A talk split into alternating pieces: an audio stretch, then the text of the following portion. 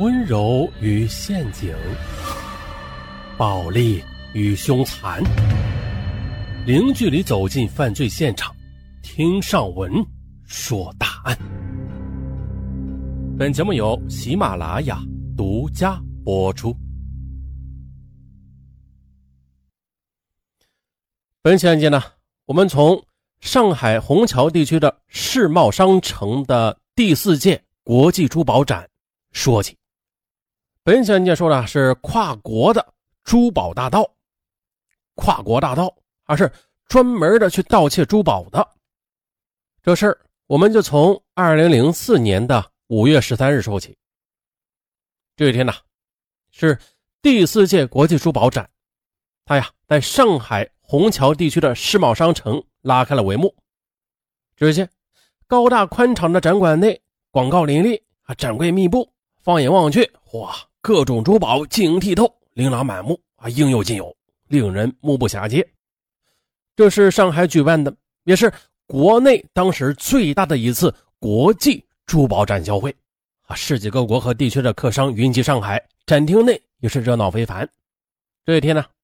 即展馆开幕的第一天下午四时四十分左右，啊，热闹了一天的珠宝展厅开始冷清下来了，大多数的展柜也已经陆续的收摊了，一楼大厅内显得空荡荡的。这时候呢，五十六、五十七号展柜的一对男女参展商也忙于撤摊，这东西基本整理完之际的那位男士便匆匆的去厕所。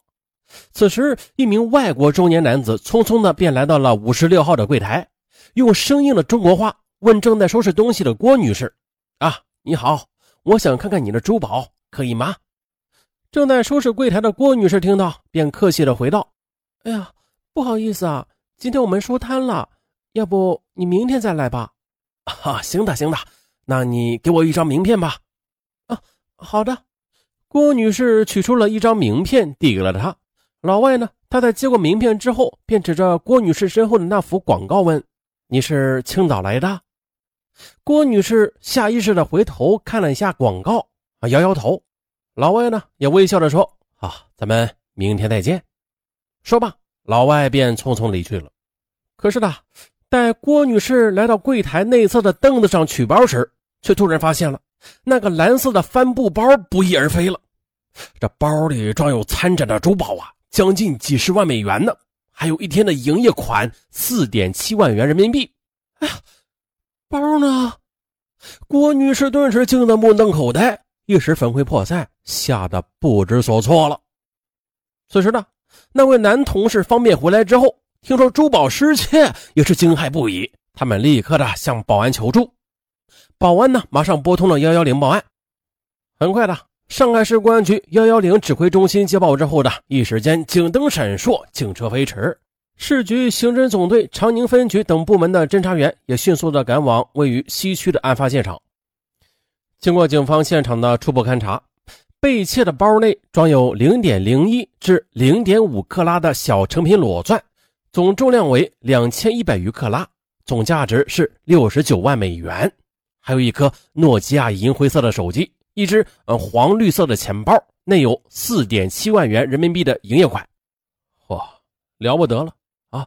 六十九万美元，这得折合成人民币好几百万元呢！啊，被盗物品数量之多，价值之高，影响之大，在零几年那会儿，在上海盗窃史上那是无出其右者的。那这是何方大盗，竟然敢将黑手伸向熙熙攘攘的大型展览会呀？并且下手如此胆大妄为呢？啊，必须啊，尽快的破获此案。很快，上海市公安局党委副书记、副局长程九龙闻讯之后呢，指示市局刑侦总队和长宁分局等部门立刻组织力量成立专案组。上海市公安局副局长张生华、刑侦总队副总队长周建国，还有治安总队的总队长周正啊等等吧，还有很多局的局长啊队长啊，他们呀，长话短说。他们呢，当场在世贸商城二楼会议室成立了指挥部，连夜的展开了侦查。此时呢，坐镇指挥的张生华副局长条分缕析的对各种警种下达了指令。瞬间呢，几十名参战警员立刻的各司其职的展开了侦查工作。侦查员们连夜的走访了当事人、展馆工作人员、保安，还有出租车司机，而指挥官们则坐镇指挥部，听取各路侦查反馈的信息，并且仔细的查看嗯探头录像和各种文字资料啊，综合分析、判断推理，去伪存真，以期从纷乱的头绪中寻找蛛丝马迹。而据受害人郭女士的回忆啊，就在她收拾好展品的钻石时。啊！突然来了两个貌似印度人的男子，那个身着西装的高个男子，他用生硬的中国话向他索要名片为由，啊，将郭女士叫到柜台的一旁讲话，约二分钟，他们便匆匆的离去了。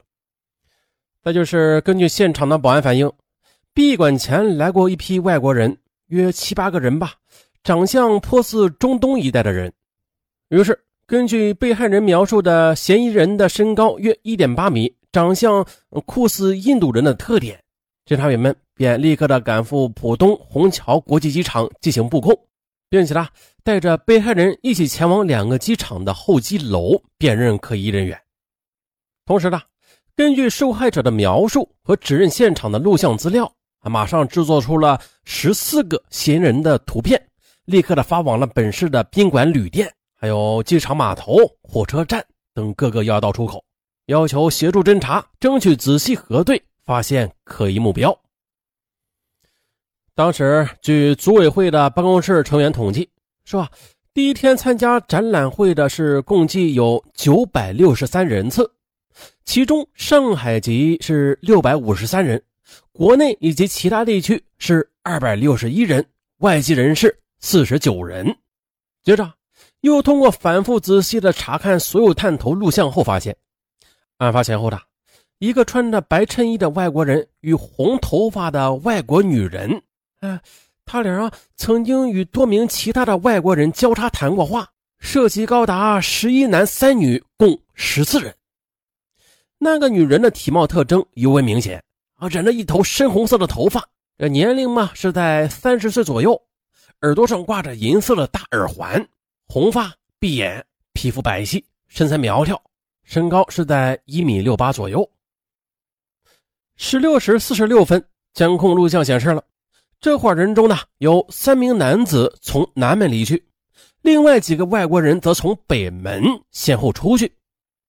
而据保安人员回忆，从南门离去的三名男子乘坐的一辆晋江公司桑塔纳两千型的出租车离开了展馆。啊。从北门出来的外国人呢，好像是搭乘浅绿色或者浅蓝色的出租车离去的。于是，侦查人员立刻的请晋江公司协查十三日下午四时三十六分至五十分的出租车。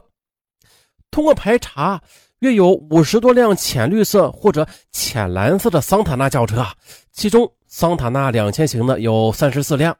经过调度，不断的喊话，哎，不久的，一位姓周的司机。他前来反映说，当日下午近五时的，有三名外国男子搭乘其出租车。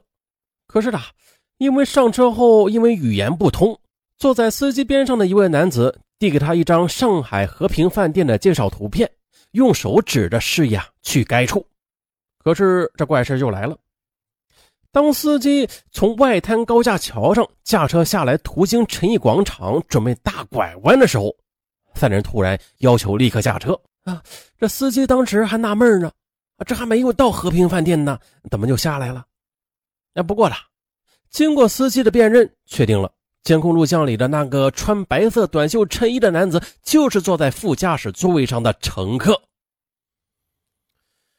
可是五月十四日上午八时许的，啊，就是第二天了，被盗钻石的公司啊，他接到浦东交警的电话。说在东方明珠附近有人送来一包东西，这内有郭女士失窃的部分物品，请他立刻来取。哎，是交警的电话。